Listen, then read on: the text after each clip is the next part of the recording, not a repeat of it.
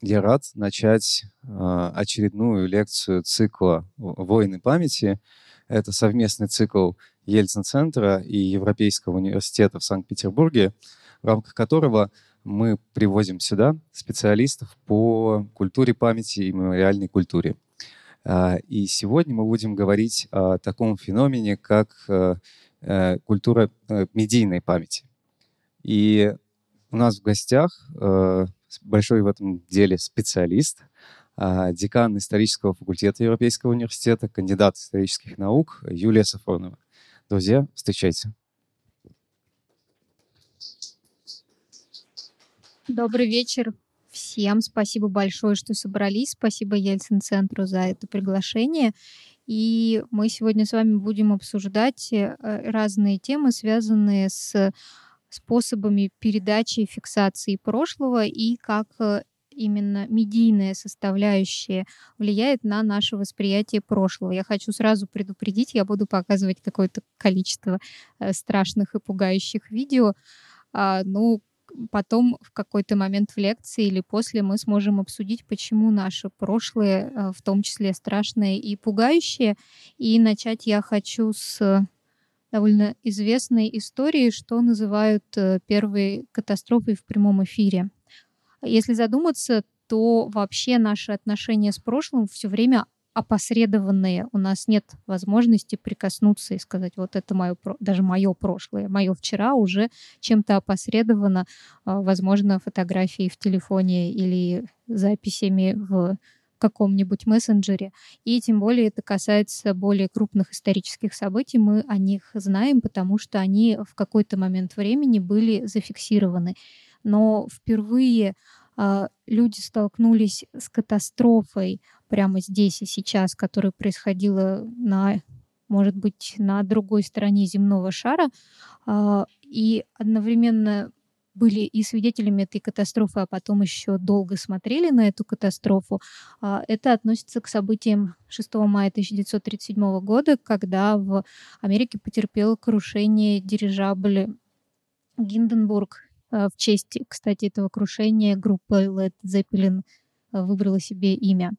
И Первое, что нам важно понимать, что эта катастрофа была такой одной из первых записей э, крушения, вообще какого-то ужасающего события, которые затем в течение всего года показывали в хрониках, э, в кинотеатрах по всему миру. И э, исследователи британские в 90-е годы проводили как раз изучение этого случая. И оказалось, что люди, которые были детьми и смотрели кино, не помнят, какое кино они смотрели, но точно помнит, что они смотрели вот именно эту запись.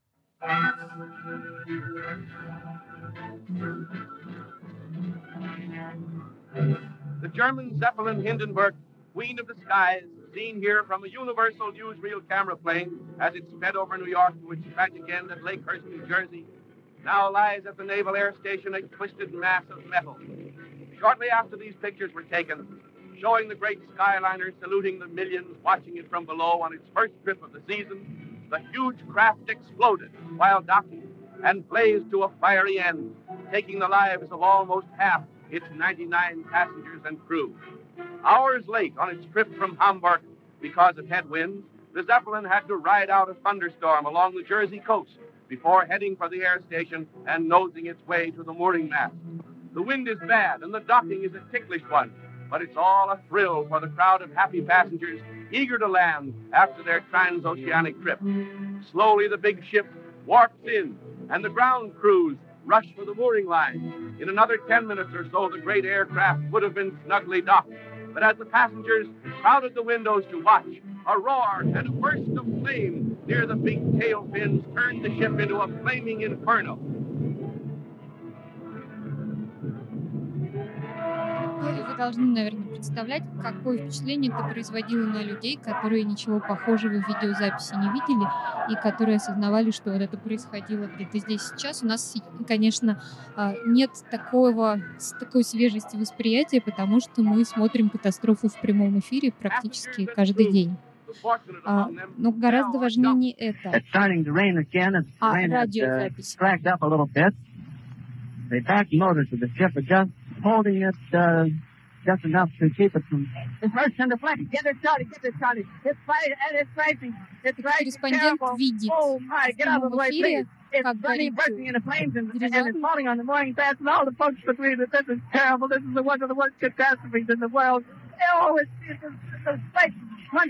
it's it. It's, it's, it's, it's like four or five hundred feet into the sky, and it, it's a terrific crash, ladies and gentlemen. The smoke and the flames now, and the flame is crashing to the ground, not quite to the mooring mast. All the humanity and all the just screaming around here. I told you, I can't even talk to people and friends are out there. It's, it's, it's, oh, I, I can't talk, ladies and gentlemen. Honest, it took laying down massive smoking wreckage. And everybody here hardly breathe and talk and scream. I, I, I, I, honestly, I, I can hardly breathe. I, I'm going to step inside while I cannot breathe. Charlie, I, Вот этот корреспондент, он в конце концов не смог вести прямой эфир. Вы видели, что он говорит, я прервусь на несколько минут, потому что я теряю голос. И когда было изучение памяти об этой катастрофе, опять же, люди, которые а, слушали радио в тот момент и сами оказались вовлечены эмоционально а, в эту историю, тоже вспоминали это как а, радиопередачу, которая произвела на них огромное впечатление. Они не помнят никаких, может быть, других радиопередач. Настолько это оказалось важной. И вот этот пример нам дает почувствовать, насколько изменились отношения людей со своим прошлым, когда в 20 веке а, к воспроизводству прошлого, к способам прикосновения с прошлым подключились э, новые технологии, а, сперва радио, потом телевидение. И когда прошлое от нас, с одной стороны, оказалось э, в очень небольшом шаге, потому что, если вы задумаетесь, то еще в середине 20 века прошлое казалось то, что давно произошло, и историки, которые... а, Историки сложно себе представляли, как они будут заниматься чем-то, что произошло ну, хотя бы сто лет назад. А вот если 10 лет назад, то это вообще еще не для историков. Сейчас историки занимаются событиями 90-х и начала 2000-х, и современностью не стесняются говорить, что они дальше являются историкой.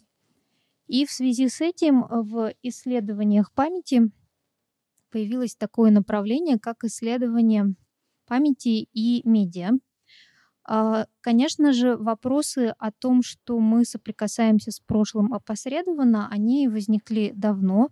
И а, ос- отец-основатель исследователей памяти Марис Хальбвакс вполне себе, когда предлагал а, свою известную концепцию рамок памяти, он в том числе говорил о том, что прошлое достается нам через какие-то носители. И он приводил пример в своей книге, два примера.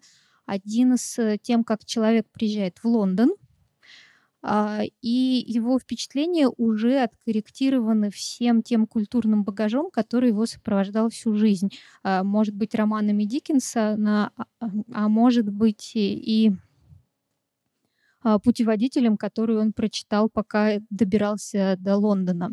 И второй пример, который он приводит о том, что наша память не непосредственно, это а, память первый раз в первый класс. Я думаю, у вас у всех есть опыт первый раз в первый класс, но а Хальбвакс писал о том, что а, насколько эта память об этом опыте не то, что не настоящая, а искажена тем, что дальше в течение жизни мы слышали э, рассказы других людей про их первый раз в первый класс или читали художественную литературу для детей и для взрослых, а, где человек идет в первый раз в первый класс, и мы уже не очень хорошо отличаем, где наш, собственно, непосредственный опыт, а а, где все эти культурные наслоения, которые происходят за всю последующую жизнь. И вот здесь картинка Лондона, которую мог видеть Бухальвакс, у меня на слайде сочетается с картинкой современного Лондона.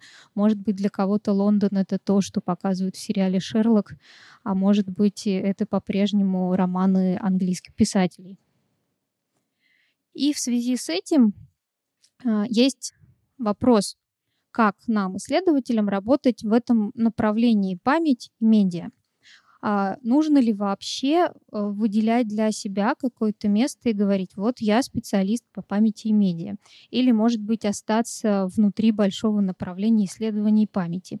Или, может быть, говорить, я историк, и вот я историк, занимаюсь в том числе такими вопросами.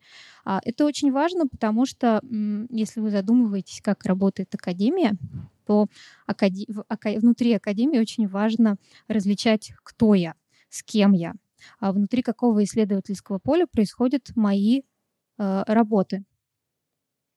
И э, специалист по памяти Джеффри Олик, который вообще-то размышлял о том, а исследование памяти это вот отдельное какое-то научное направление, это исследовательское поле самостоятельное или это что такое?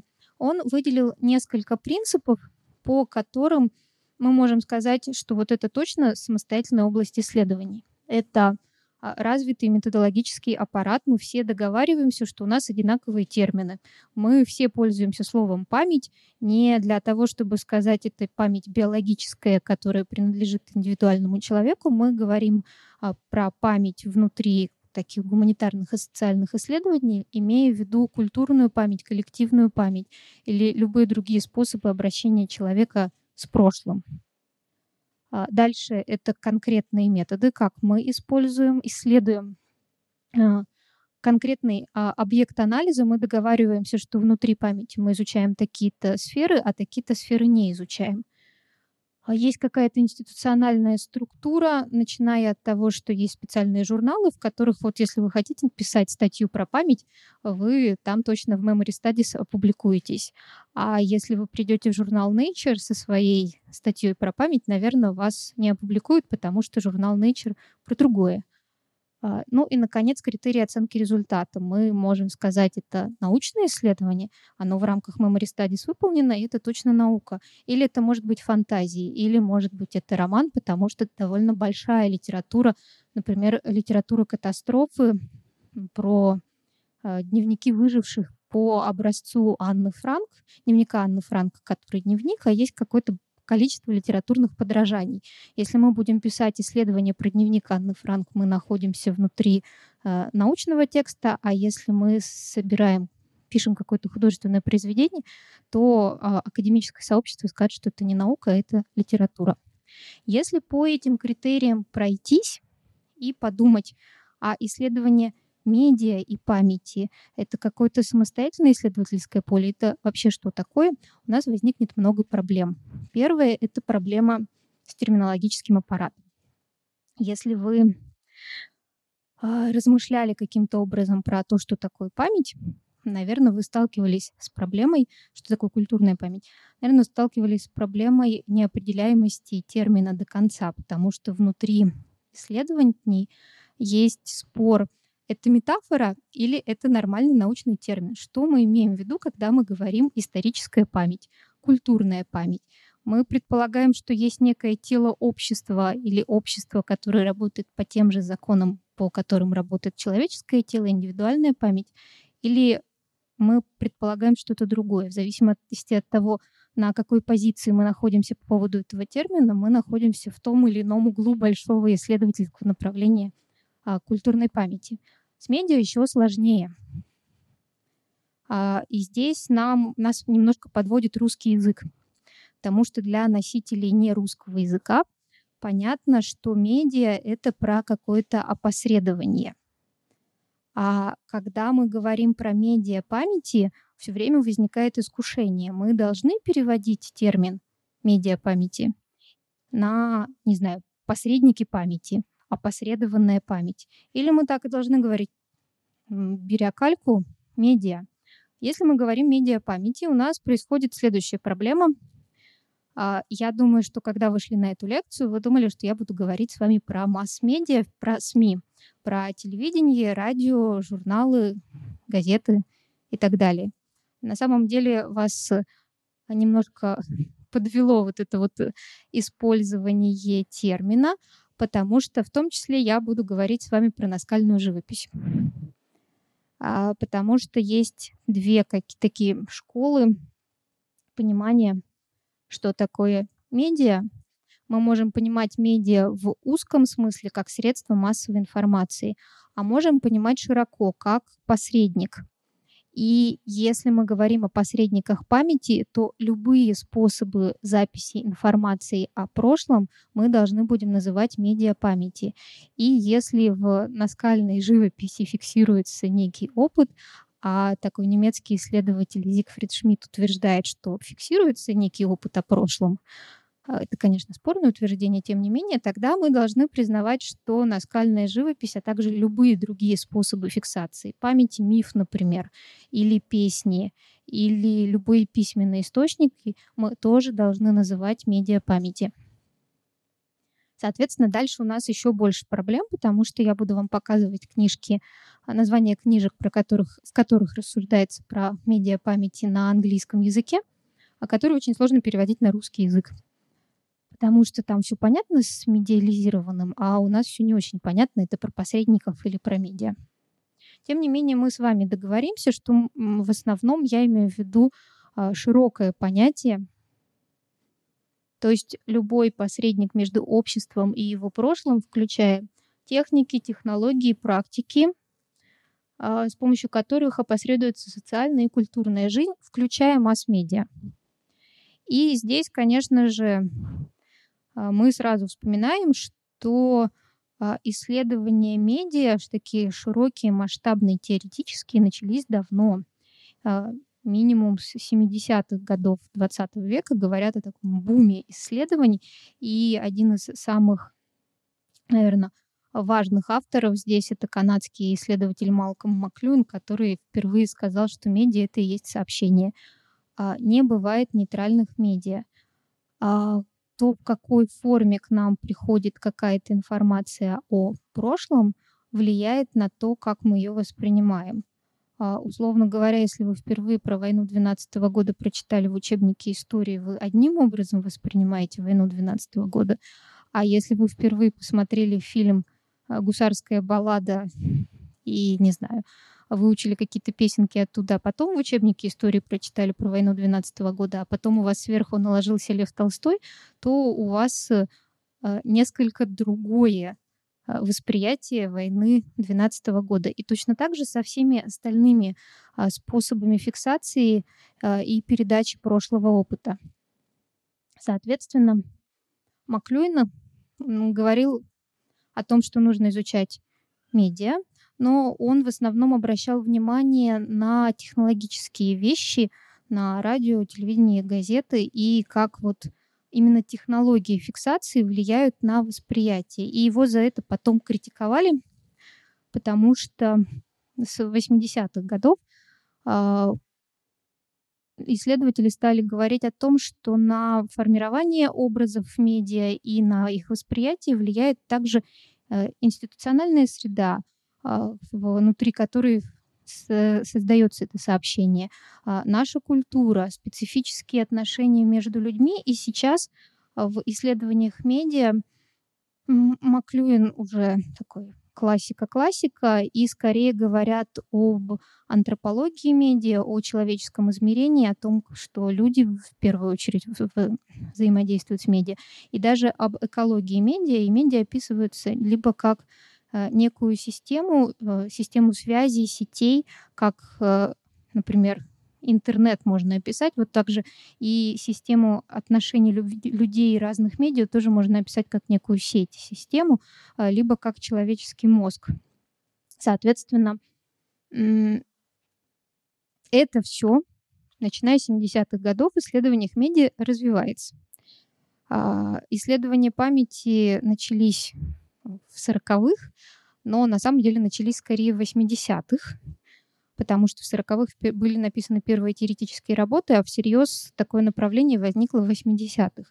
Но до начала 2000-х каким-то необъяснимым образом люди, которые занимались исследованиями памяти, вообще не обращали внимания на то, что параллельно где-то существуют исследования медиа, а, которые, в общем-то, говорят очень важные вещи. Они говорят, что сообщение, способ фиксации информации не нейтральный. А историки продолжали изучать, не обращая на это внимания.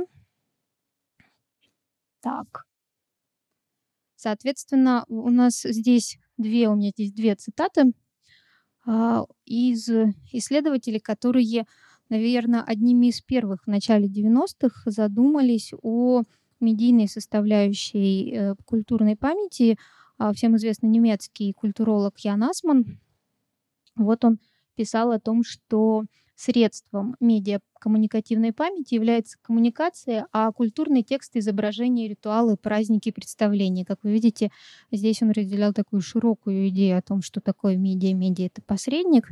А, тем не менее, какой-то специфической теории и вообще размышления о этом посредничестве он не создал. И, наверное, первая, кто вообще задумалась и прямо написала в статье 95 -го года а, расчесывая прошлое против шерсти, а Барби Зелизер написала две важные вещи. Во-первых, она, именно она обратила внимание, поскольку она была специали... и есть специалистом по журналистике в первую очередь, а во вторую очередь про память она писала, она обратила внимание на то, что есть некая составляющая медийная в исследованиях памяти, и она прямо писала, что про то, как медиа влияют на память, до сих пор никто еще не писал. И она в этой же статье предложила идею, что медиа памяти, здесь она не слово медиа употребляла, слово сосуд, является все на свете, язык, ритуалы, этикет, а также в равной мере, как память кино и телевидение. Соответственно, когда в начале 2000-х исследователи наконец-то, исследователи памяти наконец-то обнаружили, что есть большое теоретическое направление исследований медиа хорошо бы почитать, они стали думать, а, как вот какими словами, каким термином описать этот феномен. И а, к началу 2000-х относится несколько предложений а, в разных исследованиях сделанных. Первый такой вариант э, — это исследовательница Жизи Ван Дейк, которая писала про медиализированную, я бы сказала, а, память в цифровую эпоху, которая утверждала, что а, это действия и объекты, которые мы воспроизводим, мы используем с помощью медиатехнологий, чтобы воссоздавать создавать чувство прошлого, настоящего и будущего. И она как раз показывала точно так же, как э, с памятью, которая не находится прямо в нашем мозге, но и одновременно не находится только в культуре. Эти медиализированные воспоминания, они и внутри человека, и в то же время а, за его пределами э, одновременно существуют. Это очень сложные такие интеракции между мозгом и действительностью. Но вот эти ее идеи, они оказались э, не очень востребованными и гораздо важнее оказался термин, который вообще на русский язык сложно переводить. То есть медиализированная память еще ладно, мы понимаем. А вот что такое медиа, э, медиа memory без медиа и память, я не знаю, как это перевести, для меня до сих пор загадка, но вот если так разбираться по публикациям последнего времени, то в основном именно этот термин используют и предложила его исследовательница Каролина Кич, которая э, предложила его по а, образцу Хальбвакса про коллективную память. Вот есть некая медийная память. Для нее это реконструкция прошлого, достигаемая с помощью данных, взятых из настоящего. Вроде бы простое а, определение, но никто другого получше до сих пор не придумал. И в 2011 году редакторы сборника о медиа memory, коллективная память в новую медийную эпоху, а, стали использовать это ее определение, и они подчеркивали, что это не просто какой-то феномен, мы не просто должны говорить о том, что, ну вот, есть еще медийная память, это любая память, опосредованная чем-то. А они стали утверждать, что это процесс. И вот это переключение и пришло, произвело э, изменения в повестке исследований культурной памяти. Потому что в 80-е и 90-е культурную память исследовали как довольно статичное явление. Если вы вспомните, если вы знаете проект Пьера Нара про места памяти, то а места памяти — это довольно статичная штука. Там, конечно, смыслы, которые вкладываются в места памяти, изменяются в течение времени под влиянием разных акторов, но само по себе место памяти остается неизменным. И вот исследователи медиа как раз стали говорить о том, давайте посмотрим, на то, что память — это не явление как таковое, это процесс, который все время изменяется и идет.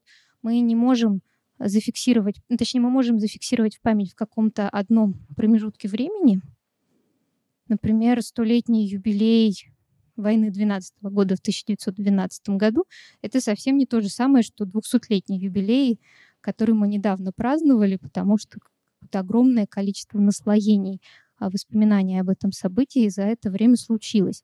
А, соответственно, под воздействием исследований медиа поменялись представления о том, что такое память сама по себе, и а, лучше всего это любят произ...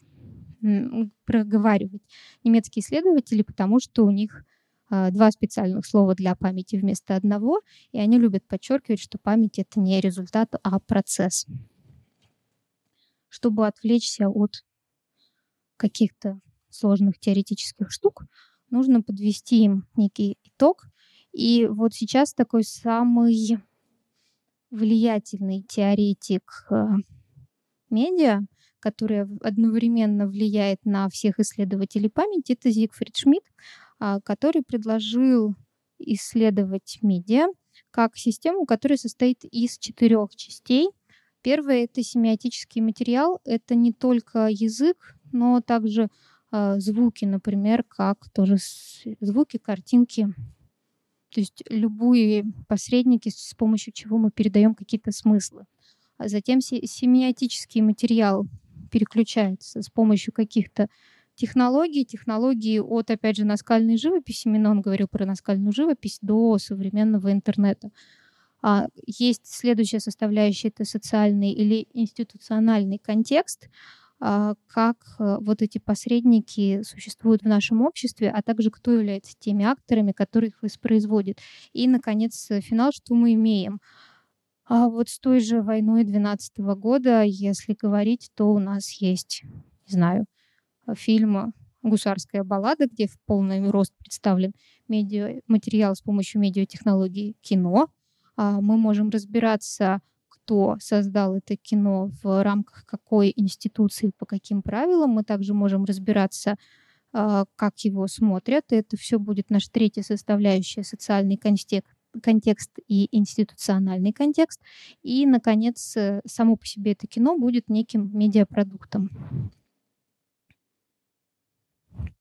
Вообще нужно сказать, что после того, как появилось это направление, исследователи памяти э, разделились в связи с ним на оптимистов и пессимистов. Э, и унаследовали они такое разделение от исследователей, собственно, медиа. Если вы задумываетесь, то медиа все время находится под огнем критики за то, что, не знаю, они у нас создают неправильные образы прошлого, а за то, что они находятся на службе у скажем так, безличной идеологии э, и индоктринируют эту идеологию нам в голову.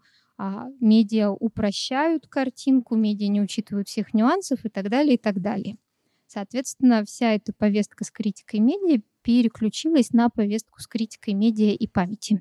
Но есть и те, кого принято считать оптимистами, которые говорят, да, медиа — это классно, и то, что появились новые медиа, это прям супер. И здесь такая прям совсем свежая история. Это специальный выпуск журнала а, под редакцией Сюзан Кайзер, который был посвящен а, правам человека и медиапамяти.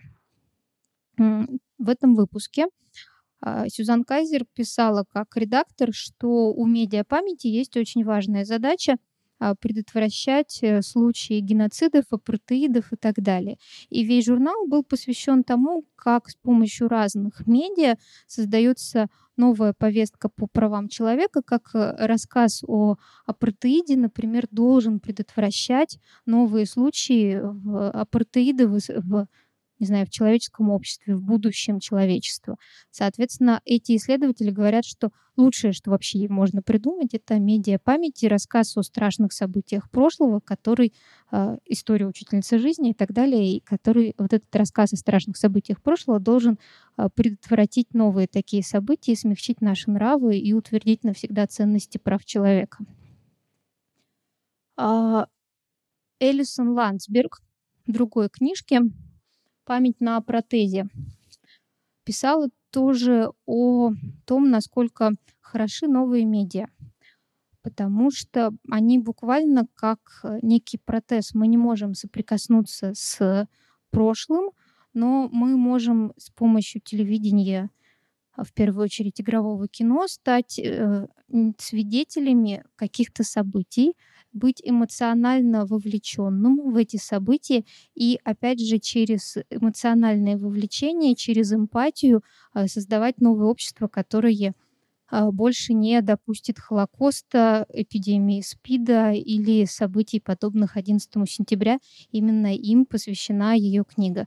И она тоже считает, что медиапамять — это здорово, классно и помогает будущему человеческому обществу.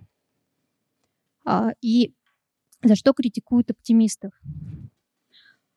Ну, я думаю, вы услышали некую иронию в моих словах, но главная проблема не в этом, а в том, что а оптимисты, когда они говорят о каких-то позитивных моментах в памяти, не учитывают э, способы отбора информации, того, кто производит какой-то медиапродукт, медиавысказывание о прошлом. А, с этого, собственно, часто начинают с того, что Мэри Дуглас писала про архив, а, насколько избирательно то, что э, сохраняется. И даже сейчас, когда вроде бы в цифровую эпоху каждый из нас оставляет будущим поколениям огромный цифровой след. На самом деле, что в действительности сохранится от нас, мы не знаем, возможно, меньше, чем от людей письменной эпохи, от которых сохраняются э, свидетельства в архивах, даже если это квитки об их зарплате или какие-то записи в приходских книгах, потому что цифры исчезают быстрее, чем бумага. Но дело даже не в этом, в том, кто сохраняет память и какими способами сохраняет память. Джон Гарда Хансон, британская исследовательница, она критиковала оптимистов за то, что они не видят еще коммерческой составляющей всего этого дела. Она анализировала статью, посвященную фильму документальному под названием «Моя большая жирная цыганская свадьба». И первоначальная исследовательница писала, которая относится к оптимистам, писала, как здорово, вот с помощью таких медиапроектов э, сохраняется память культурных меньшинств. Но Джон Гард Хансен, который обратил внимание на эту статью, говорит, ведь точно так же память о прошлом меньшинств, например, цыганского народа, можно было бы сохранять с помощью рассказа об уничтожении цыган в нацистской Германии. Почему э, проект такой сложнее себе представить, чем развлекательный проект про цыганскую свадьбу, который к тому же отсылает к фильму голливудскому про мою большую греческую свадьбу. Потому что сложно себе представить, что в прайм-тайм а, встанет фильм про уничтожение цыганского народа в Холокосте. И вот эта коммерческая составляющая, институциональная составляющая а, медиапамяти не учитывается оптимистами пессимистов гораздо больше. Как я уже говорила, они унаследовали традицию критиковать медиа вообще. И, наверное, самый главный и самый известный пессимист — это Джером Дегру, который написал книжку про использование прошлого. Она состоит из разных глав, и он там разбирает, начиная от привычных таких вещей, как телевидение, книги, а, компьютерные игры и заканчивая повальным бумом а, генеалогии в современном обществе и какими-то историческими реконструкциями.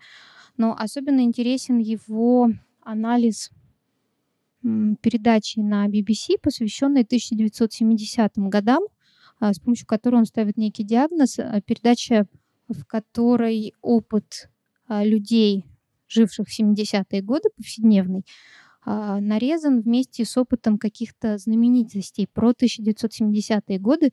Я думаю, что у нас такой проект тоже регулярно возникает про 90-е про то, кто как жил в 90-е, у всех были, была черная икра трехлитровыми банками.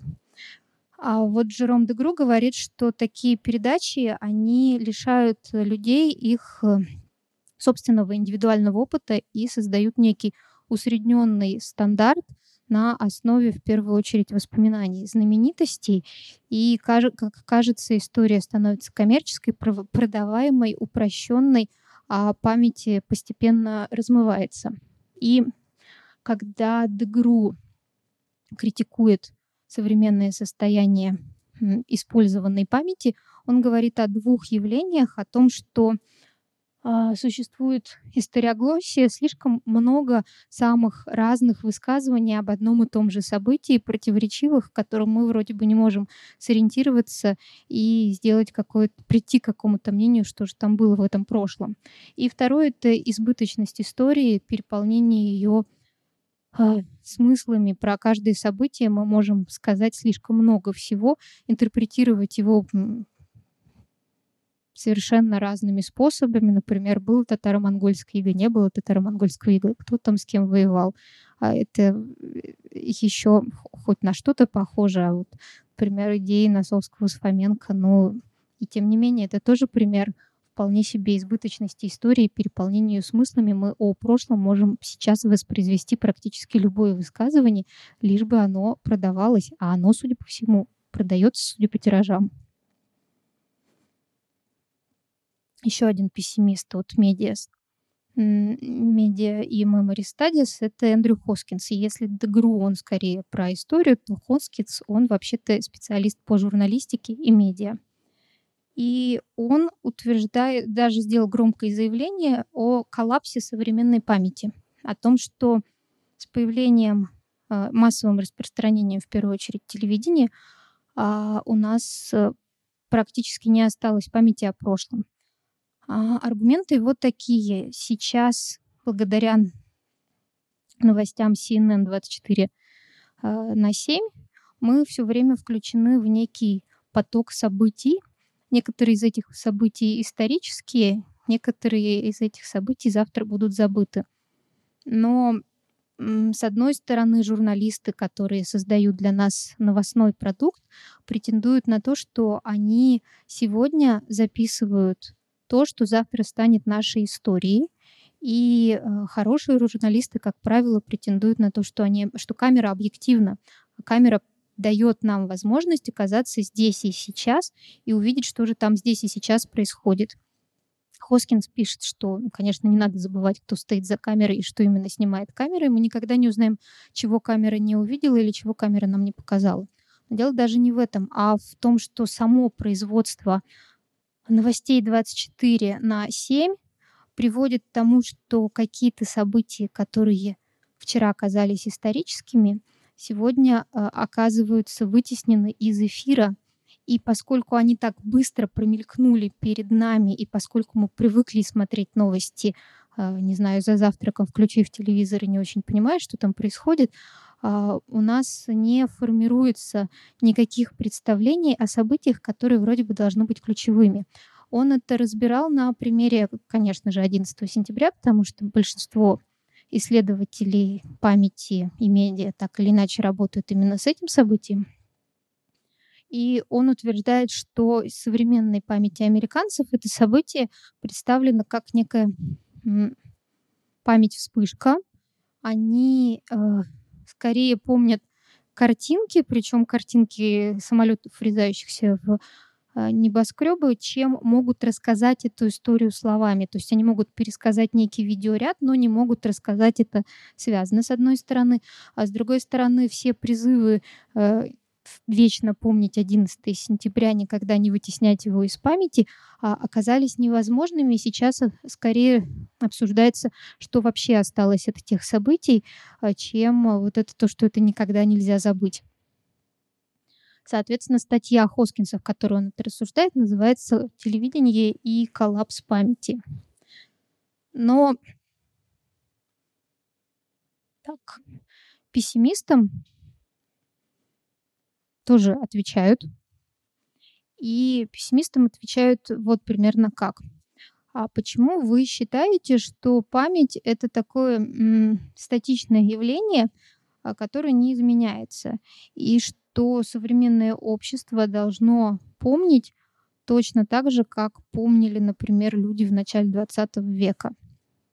И на самом деле происходит довольно значительные изменения самой культуры воспоминания и культурно-исторической памяти, в том числе под влиянием новых технологий, и от этого никуда не деться. Давайте просто смиримся, что память иная, и скорее памяти стало больше в связи с тем, что под новыми, новой повесткой, лозунгой а, феминизма, постколониализма, ну, много чего еще, измов, появилась память тех, у кого обычно не было права на память. Это право меньшинств, разных забытых групп, вот тех же самых цыган.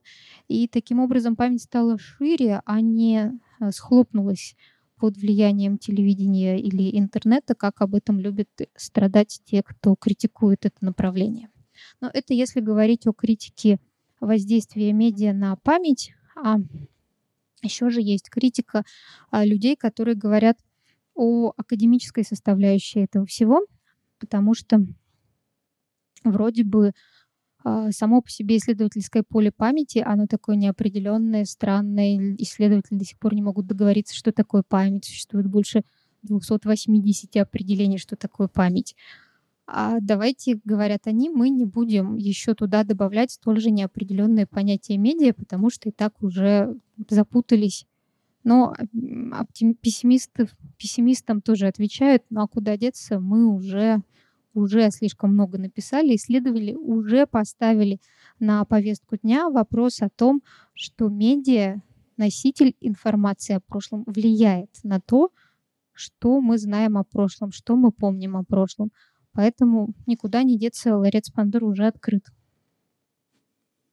Соответственно, если мы оставим спор пессимистов и оптимистов и перейдем к тому, что же там внутри этого направления изучается, то мы э, примерно по тем измерениям, которые изучаются, поймем, что можно исследовать.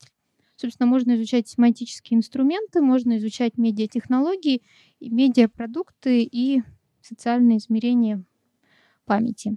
И вот здесь э, я хочу произвести некоторый эксперимент. Я надеюсь, моя аудитория достаточно да, не, на, не столь юна, как мои студенты, или не вся моя аудитория такая, которым уже бесполезно спрашивать. А что вы помните о смерти принцессы Дианы? Огромный бой англичан и огромное количество цветов и игрушек из Цветовского дворца и что англичане были возмущены тем, что королева Елизавета пять дней никак не реагировала на гибель своей невесты. Вот это я Отлично. На самом деле эксперимент удался. Мы, вы помните, разные, но то, как мы помним о гибели принцессы Дианы, сформулировали для нас СМИ. А я здесь попрошу запустить тоже тоже видео.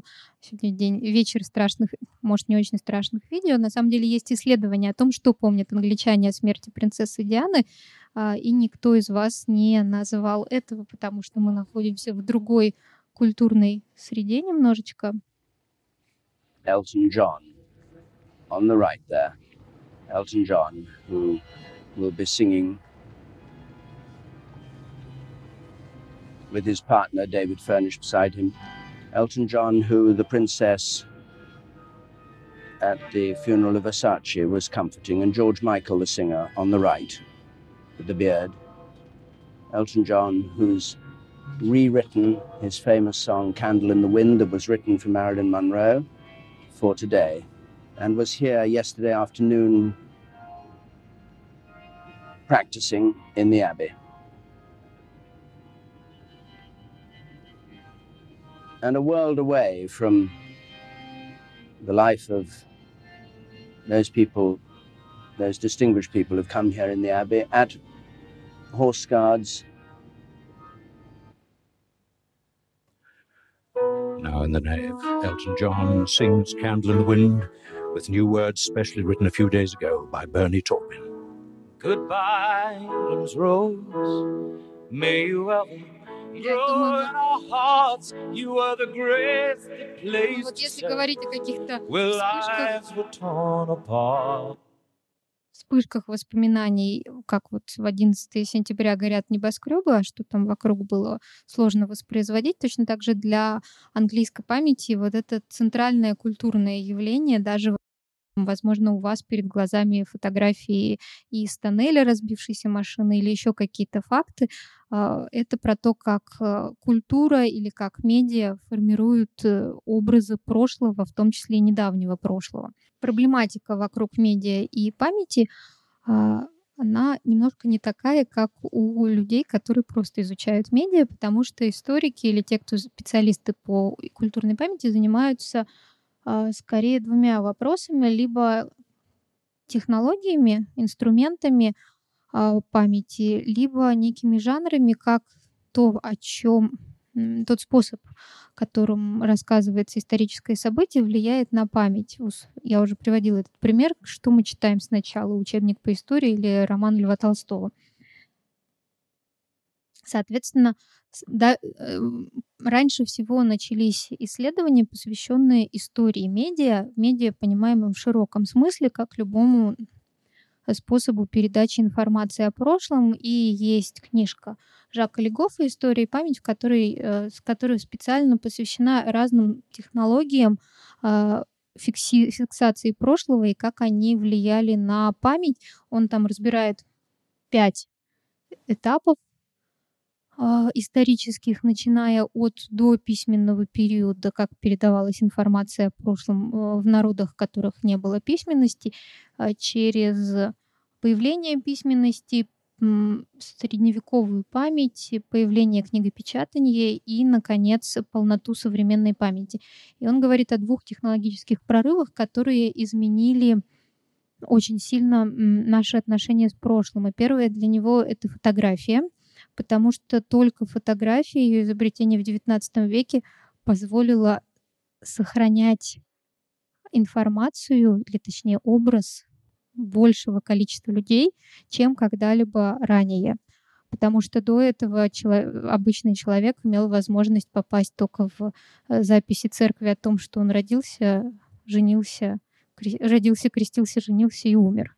Это большинство информации, которая, дай бог, осталось от людей до XIX века, с людьми из XIX века начали оставаться еще и образы этих людей, хотя мы часто не знаем даже, кто эти люди, запечатленные на фотографиях.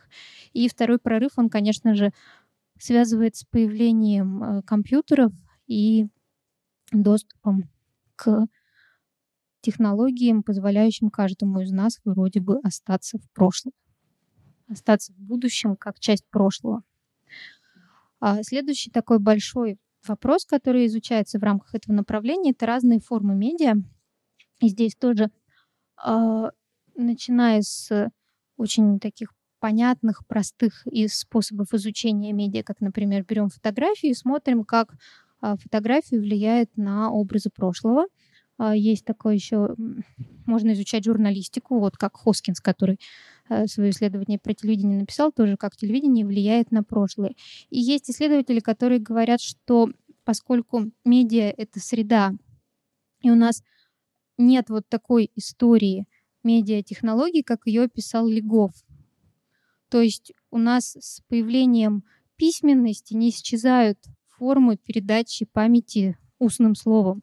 А, и даже когда художники опасались, что фотографии уничтожат их труд, оказалось, что живопись до сих пор продолжает существовать вместе с фотографией. И а, кино вряд ли, ну, кино не вытеснило книги, хотя в какой-то момент казалось, что люди перестанут читать. Тем не менее, оказалось, что нет. И таким образом разные медиа-технологии, они в одном пространстве сосуществуют, влияют друг на друга, но это не линейная история. И изучать надо так, как это сделала впервые Марита Стуркин в книжке про запутанную память, не один какой-то носитель, а сразу э, разные формы носителей, в смысле посредников прошлого, чтобы понять, в каком диалоге они друг с другом находятся. Но, наверное, наиболее известная история про медиа памяти принадлежит Мариане Хирш.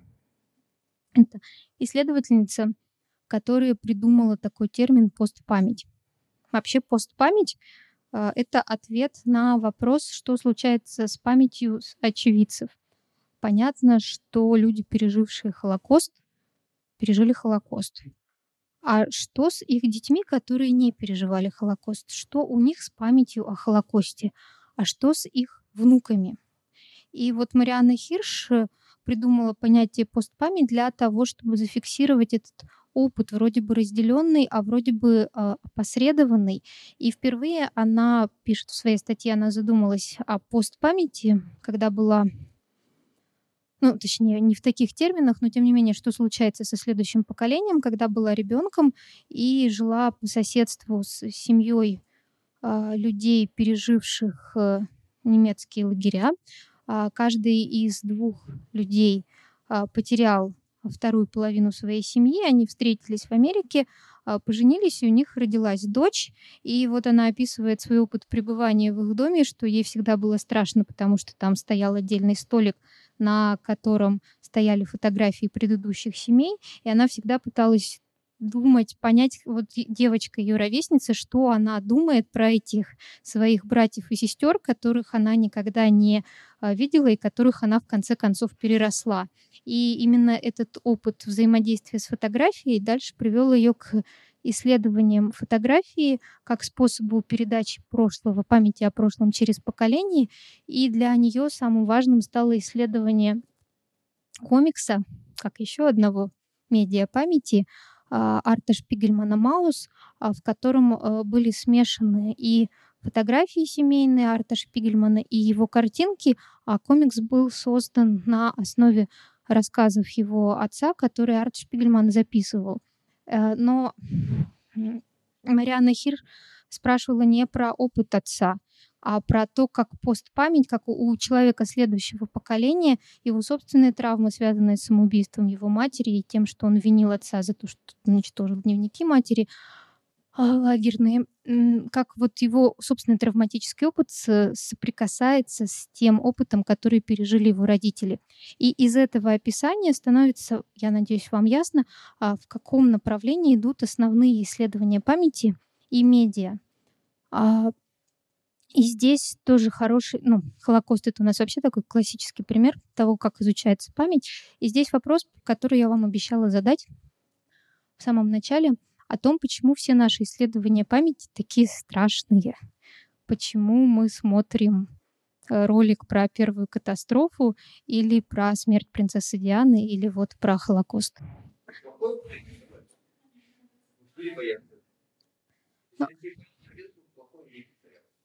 Это такое простое объяснение. Нам еще Геродот сказал, что история учительница жизни, а потом нам э, сказали много раз, что история ничему не учит. А, на самом деле дело еще в каких-то таких коммерческих успехах, как утверждает Гарда Хансен. У нас э, сейчас, после, после 20 века и после формирования такой э, памяти о Холокосте, как примере, на что ориентируются все другие памяти, э, вытесняет э, памяти о каких-то позитивных событиях. А, мы любые события прошлого сейчас пытаемся конструировать так, как было сконструировано память о Холокосте, хотя большой спор, большой дебат есть по этому поводу. И та же Гарда Хансен, а, когда размышляла об этом, говорила, но ведь э, Холокост продается не потому, что люди хотят э, слушать о страданиях или писать о страданиях Холокост, а, продается потому, что он был сделан как успешный память о Холокосте была сделана как успешный медиапродукт и таким образом показала другим, как именно можно успешно продавать, я все время про продавать говорю в кавычках, э, вот такие память о трагических событиях. И дошло до смешного именно с академической точки зрения. В 2019 году в журнале Memory Studies была попытка сделать э, специальный выпуск про э, веселую память.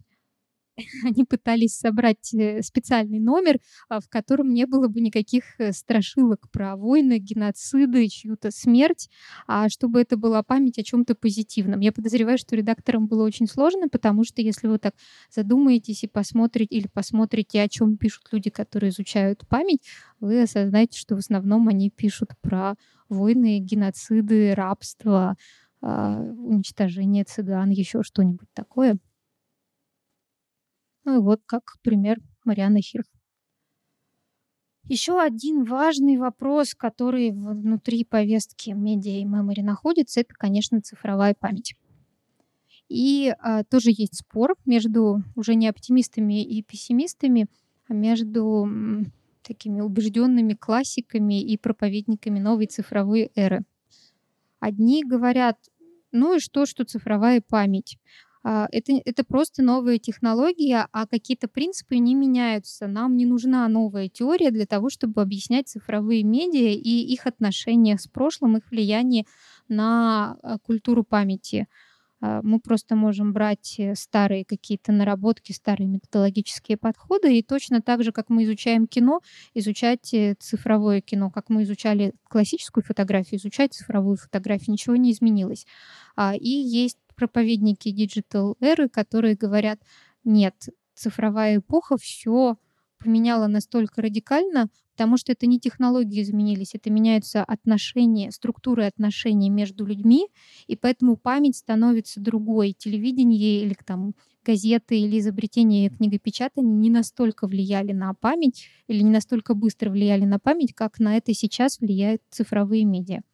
И этот вопрос до сих пор никому не удалось решить. Есть и те, и другие. И хороший способ а, вроде бы заняться исследованием памяти, близкий заняться исследованием цифровой памяти, потому что в архив ходить не надо, никуда ходить не надо, открыли компьютер, э, набрали про какую-нибудь тему и быстренько написали статью, не знаю.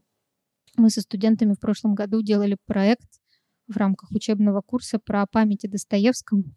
И у нас было целое занятие про как люди в Инстаграме выкладывают фотографии на могиле Достоевского. И можно спокойно написать статью про то, как люди выкладывают в Инстаграме фотографии на могиле Достоевского. Вроде бы. С другой стороны, очень сложно это методологически объяснить. Можно зафиксировать. Вот смотрите, люди на могиле фотографируются, делаются селфи. Какие они подписи делают? Бывают веселые подписи, бывают демонстрирующие, что человек э, читал классику и соприкасается с, не знаю, с классическим наследием. Бывают а, фотографии люди выпивают на могиле Достоевского какой-нибудь специфический продукт и соприкасаются таким образом с, не знаю, образом Петербурга, Раскольникова, там фотографируются с топором, а, весь набор культурных стереотипов и штампов в фотографиях, которые люди выкладывают в Инстаграме. Но очень сложно, кроме описания, сказать что-то теоретическое и методологическое про это. А про цифровые медиа сейчас понятно четыре штуки. Первое они могут сами быть э, материалом для создания какого-то архива. Вот, например, про 11 сентября, а, когда люди фотографировали уже на свои телефоны или что-то записывали. Это сейчас собрано на сайте 11 сентября. Это такой вообще огромный а, архив, именно цифровой архив а, того, что произошло. Они могут быть способом создания вообще новых технологий, которые существуют только в цифре. А, они могут быть таким самоархивирующимся архивом, а, когда, например, газета существует в печатном виде и в электронном виде. И вроде бы не надо сдавать газету ни в какой архив, ни в какую библиотеку, потому что она на сайте так и лежит. И, наконец, они сами по себе могут становиться креативной формой архива и формой воспоминания. И здесь хорошая история, очередная страшная история, про гения Житомирского. Это мальчик, для которого, который погиб во время Холокоста для которого в Фейсбуке была заведена страница. Она существовала чуть меньше года и затем была удалена, потому что по правилам Фейсбука нельзя создавать страницу э, фейковую. А это фактически фейковая страница.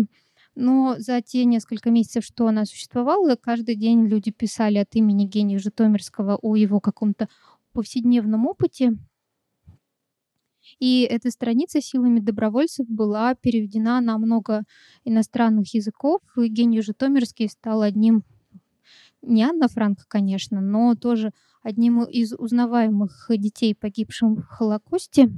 И уже после появления этой страницы, даже после ее закрытия, а, в Люблине стала происходить ежегодная мемориальная акция, а, которая... А можно видео запустить? которая стала призывать сохранить память именно об этом мальчике и одновременно о всех тех, кто погиб.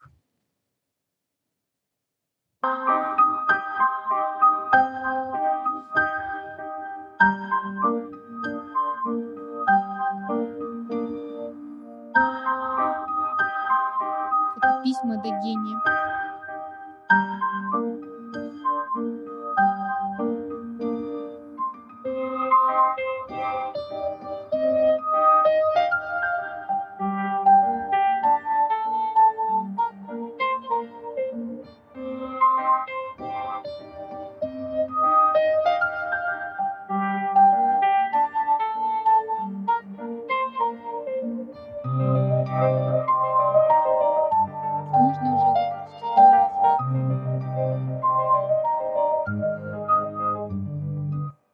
История в том, что без Facebook-страницы вряд ли бы этот мальчик стал настолько узнаваемым, и вот эта акция проходит в день его смерти, когда на тех ступеньках, на которых он сфотографирован, замечу, выставляют эту большую фотографию, и можно написать письма ему на его последний адрес.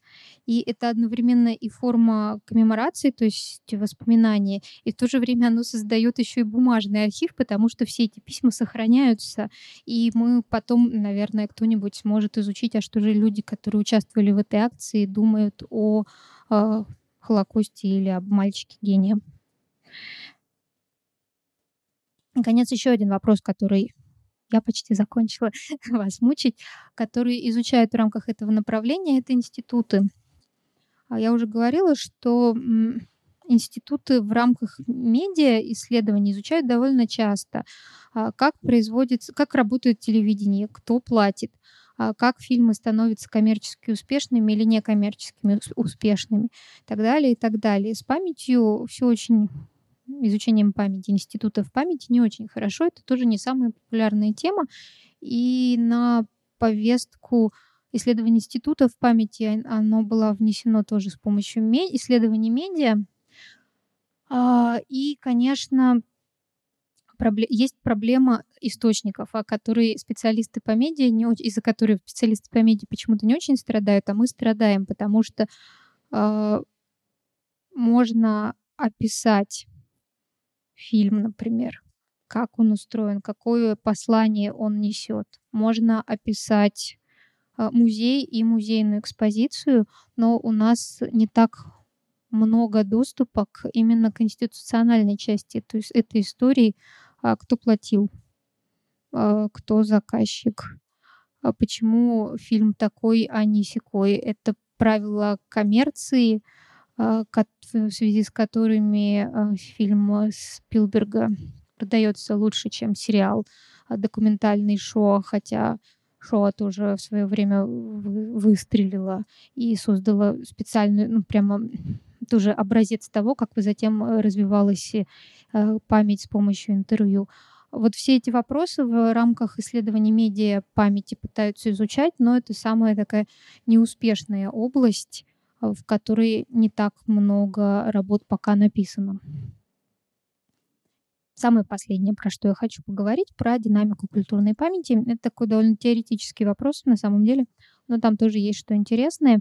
Вот к тому, к формам, к институтам, к цифровым медиа еще задается вопрос, как э, от того, что изменяются разные носители, изменяется память. И эти термины принадлежат немецким исследователям. У них есть специальный центр под руководством Астрид Эрл, которая а, предложила разделить память и ее формирование с помощью разных медиа на несколько этапов. Первый этап — это премедиация.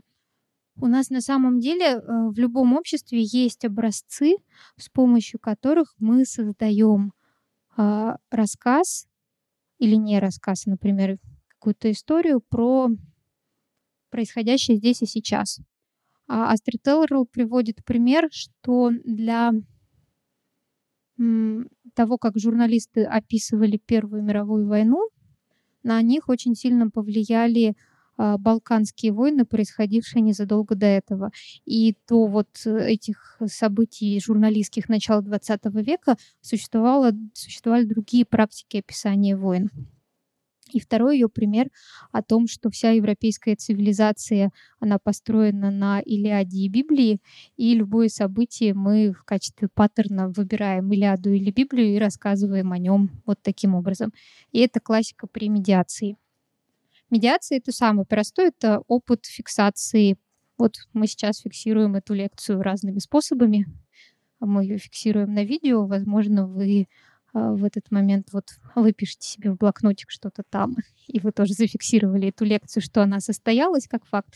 Может быть, кто-то в это время переписывался и говорил, боже мой, какое занудство тут несут. И это тоже где-то сохранилось, произошел акт медиации, фиксации опыта с помощью медиа, доступного данному обществу. Дальше происходит самое интересное, это ремедиация. Вот у нас некий опыт существовал а, до появления телевидения и радио в газетах, а потом у нас появилось телевидение и радио. И то, что было, оно уже никуда не делось. Мы теперь, а, это же историческое событие, переписали на новые носители. Иногда мы буквально переписали с пленки на цифру, а иногда мы пересказали взяли и сделали несколько экранизаций по роману Толстого «Война и мир». И эти экранизации — это тоже акт ремедиации. И, наконец, гипермедиации. Обычно мы всячески пытаемся скрыть средства медиации того, что вот э, эта фотография — это фотография. Я понятно говорю? Мы пытаемся не замечать, что у нас между прошлым и а, памятью и, и нами есть какой-то посредник, что вот э, э это не просто так, э, не просто так фотография, не знаю, Ельцина на или Ельцина перед танками, но что это фотография. А есть э, такие истории, когда подчеркивается, что вот это снято на пленку, а не на цифровую камеру. Пленка по-другому себя ведет. Или это снято с помощью какой-нибудь старинной технологии. Вот этот процесс, когда мы подчеркиваем, что между прошлым и нами есть еще что-то, это называется гипермедиация.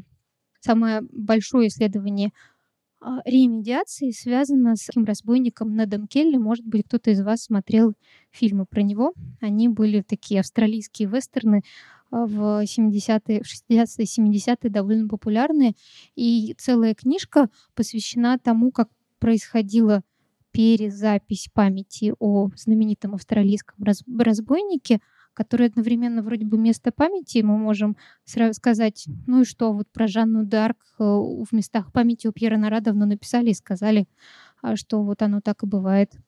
Но эта книжка уникальна тем, что автор Лора Базу подчеркивает не только, как изменяются смыслы, но как эти смыслы изменяются от того, это газеты нам рассказывают про Нада Келли, это сняли цветное кино, не цветное кино, это написали роман, этот роман прочитали на радио, а кто играет в этих фильмах и так далее, и так далее.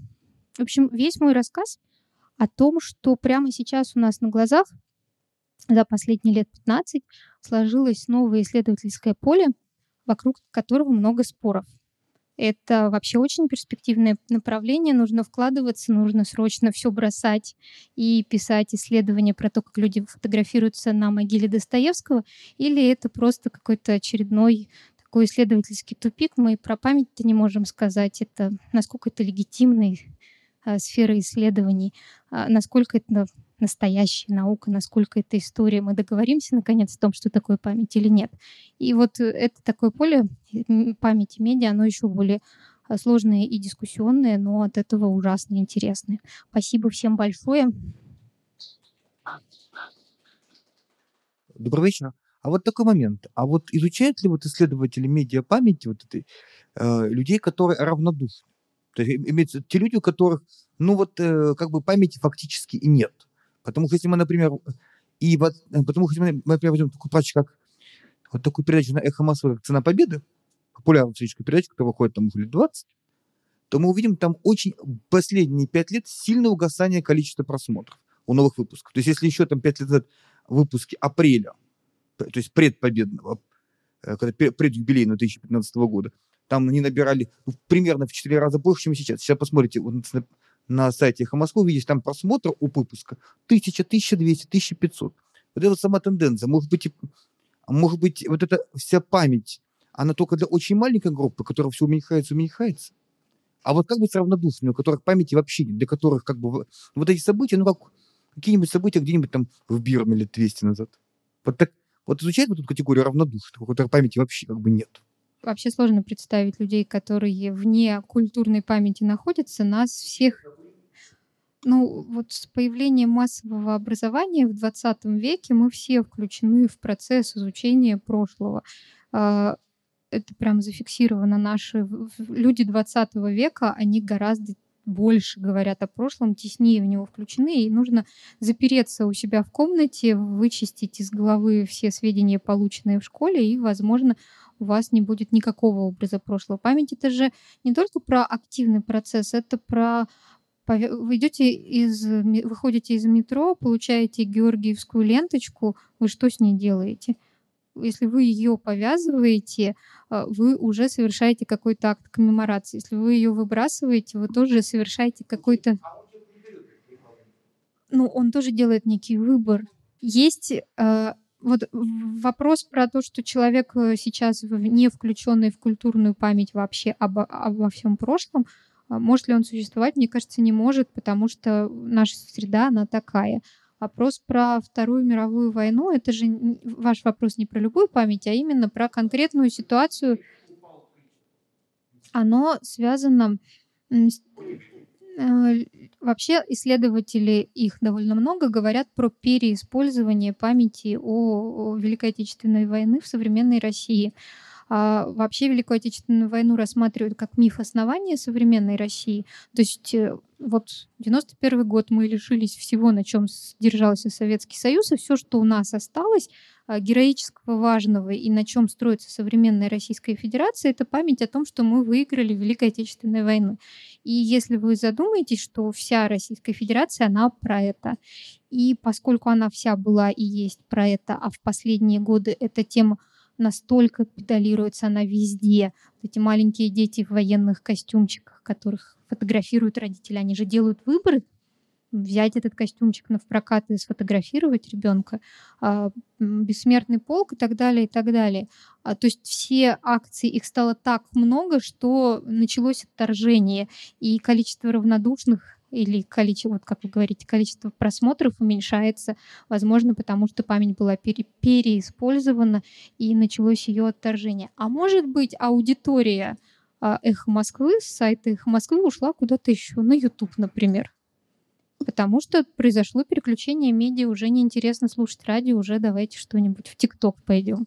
А подскажите, получается, что вот вы говорили, да, про селективную память, ну как это, селективное мышление, получается, что мы как бы получается, закованы в какие-то источники. То есть мы там не, не помним первый класс, мы просто помним, что вот мы фотку видим с первого класса, да, и у нас сразу какая-то память из этой фотографии. То есть у нас нет памяти, у нас есть только носитель и наши какие-то и как это, интерпретация по вот, э, как соединение носителя, того, что мы видим на носителе, и то, что какие-то обрывки памяти, которые у нас есть. То есть, получается, уже очень давно у человека нет чистой памяти, то есть чистая память была только у людей, там, наверное, до того, как они научились наскальные рисунки да, рисовать. Как только наскальный рисунок нарисовал, он уже охоту помнит не, по, не потому, как он помнит, а потому, как он нарисовал ее. То есть с этого с этой поры, получается, у человека исчезла настоящая память, и появилась какая-то память такая полумнимая, да?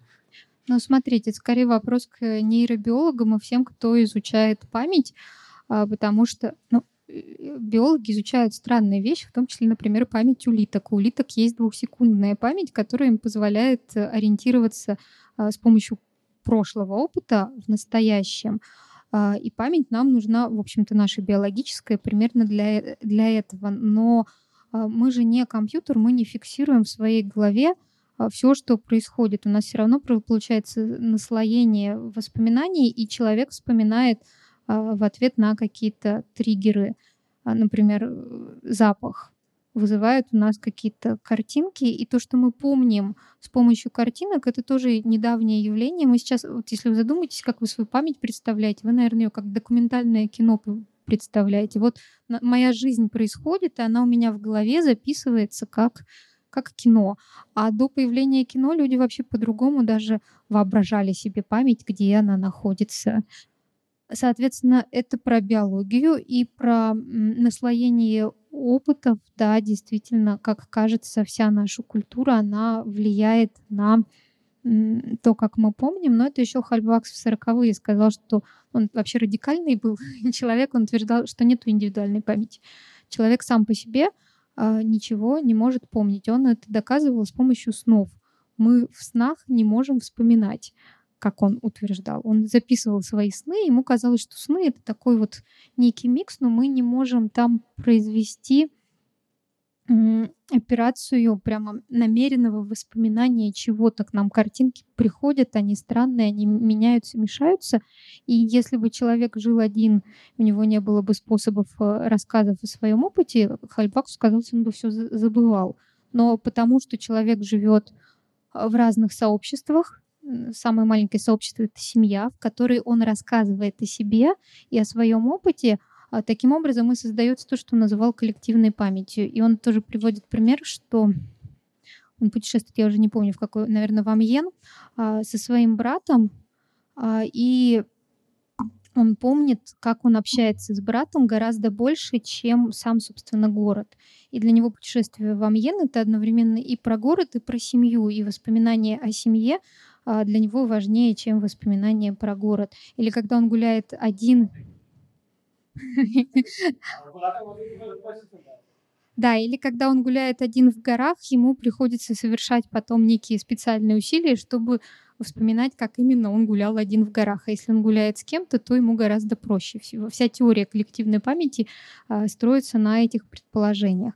Поэтому, собственно, идея в том, что наш опыт, он все время опосредуется и все время дополняется какими-то слоями, которые мы берем из культуры, от собеседников. Вот вы сегодня поговорите со мной про свой первый раз в первый класс, и наверняка еще произойдет какое-нибудь искажение, что же там на самом деле произошло. Э, к предыдущему вопросу, который задавал Иван, хочу добавить, что была у нас лекция на эту тему по э, восприятию Второй мировой войны в современности, и ее вел как раз коллега Юлии, а, Иван Курила. Если кому-то интересно, на Ютубе есть эта лекция, можете посмотреть э, полноценный рассказ о раскрытии этой проблемы. Друзья, еще вопросы? Я, в отличие от вас, технарь по образованию, не гуманитарий. И вот для меня всегда есть эксперимент и есть исследование. И у того и у другого должно быть какое-то практическое, во-первых, результат, а во-вторых, практическое применение этого результата. Ну, вы не, не пугайтесь сразу, ладно? Вот я сейчас смотрю, умные люди книги пишут, монографии пишут, кандидатские защищают. Хорошо, для чего это человечеству? Конкретно мне, Ольге Александровне. Самое простое — это критика идеологии. Мы вам объясняем, как устроена история, как устроено наше представление о прошлом и как они на нас влияют. Я очень люблю историю про шотландцев и шотландские килты. Может быть, кто-то ее читал. А мы все представляем, что шотландцы носят килт, играют на волынке, это их древняя культура. Вот. И вы бы и дальше так думали, если бы не историки, а именно конкретный человек э, Хью Тревор Рупер, который в 80-е годы после своего провала с дневниками Гитлера а, пошел э, в огорчение разбираться, почему шотландцы носят килт. И выяснил, что килт, а также э, расцветки кланов клетчатые придумали англичане для шотландцев в 17 веке. А до этого шотландцы вообще килтов не носили, у них была традиционная рубаха, брюк, штанов они тоже не носили, а, похожие на ирландские рубашки. Там много всего он выяснил, но э, главное из этого всего про то, что мы живем в мире э, заблуждений, культурных, исторических, э, в мире каких-то процессов политических, которые происходят, э, и эти политические процессы, эти идеологии используют прошлое. А мы пытаемся сказать, что не все так просто, давайте думать. Это результат для человеческого получается, вот там у науки, да, есть там требования, да, там, чтобы должна фальсифицируемость, принцип фальсифицируемости, фальсифицируемости Поппера. Вот как бы вот ваша наука, она подходит под него, или она скорее лженаука? нему? Ну, вообще с Поппера можно поспорить. Есть большой-большой давний дебат про историю когда появилась история, вот я сегодня говорила Геродот, и там Геродот — отец истории. На самом деле история как наука появилась в XIX веке. Но что такое наука, как мы ее сегодня понимаем, с экспериментом, с фальсификацией и так далее, это тоже новое явление, которое появилось в XVIII веке. До этого были другие способы э, производства знаний, которые вообще сегодня сложно вообразить. И сегодня социологи и науки ставят под сомнение даже лабораторные эксперименты. Вы почитаете Бруно Латура про то, как устроена лаборатория и насколько человеческий фактор э, тех мышей завезли или не тех, так помыли пробирку или не так, влияет на результаты того, что мы сегодня признаем наукой. Конечно же, э, представление о том, что такое история, меняется постоянно, э, критерии научности исторического знания меняются постоянно, но вот в, в академии как сообществом есть некоторая договоренность, что будет научным результатом. Если я вам покажу свою кухню, а, покажу свои источники и смогу вас убедить, что методы моего анализа текстов или не текстов, например, картинок, они воспроизводимы, и вы мне поверите, то я занимаюсь наукой. А если не поверите, то, возможно, я занимаюсь литературным творчеством или философией. Но внутри академии мне верят, я занимаюсь наукой, мне выдали корочку с тем, что я кандидат наук. У меня вот такой вопрос созрел по цифровой памяти. Вы сегодня mm-hmm. затрагивали также эту тему. И насколько я помню, вот, э, по-моему, Ян Асман рассуждает на тему цифровой памяти тоже в своих исследованиях. И э, говорится там о цифровых кладбищах, э, если я правильно припоминаю. Вот как вы считаете, виртуальные цифровые кладбища — это э, наше возможное будущее, или все-таки это еще что-то далекое, до чего нам идти долго? То есть, например, вот в Фейсбуке сейчас ведь появляются страницы, там новые правила существуют. И что вы считаете по этому поводу, реально это или нет? Штука с цифрой в том, что в обсуждении цифры том, что кажется, что это радикально доступно всем. У каждого есть гаджеты. Мы сейчас в невероятной доступности к архиву, к тому, чтобы сохранять себя или оставлять память о себе. А с другой стороны, цифра как ничто другое может быть не то что быстро уничтожена, а вот этот спор между открытым программным обеспечением, давайте дадим это всем, а, и авторским правом это главное напряжение внутри вот всех исследований, вообще внутри размышлений о цифре. А, и мы сейчас ни к чему не пришли. У нас есть авторское право и есть пиратство. И что победит, мы не знаем. И это, это интересно, с одной стороны, с другой стороны, возможно, однажды не цифровые кладбища, а массовое цифр... стирание цифры и памяти о себе, и, не знаю, огромные деньги заплатить за то, чтобы, вот как мы сейчас платим за доступ к каким-то программам, доступ к месту, которое точно сохранится, а не будет уничтожено через, точнее, само по себе исчезнет через пару лет. Как-то так. Мне кажется, это для футурологов размышления потому что придумать в себе можно все что угодно. То, что память меняется, она меняется, да. Предлагаю сейчас на этом закончить, а, поскольку Юлии вот буквально совсем скоро нужно будет уже ехать в аэропорт. А, если есть все-таки какие-то вот такие вопросы, прошу, можно задавать их лично. А сейчас давайте поблагодарим Юлию за Спасибо большое. Если вам интересно, я написала учебник. Если хотите дальше читать, можете поискать его в интернете, может, и найдете уже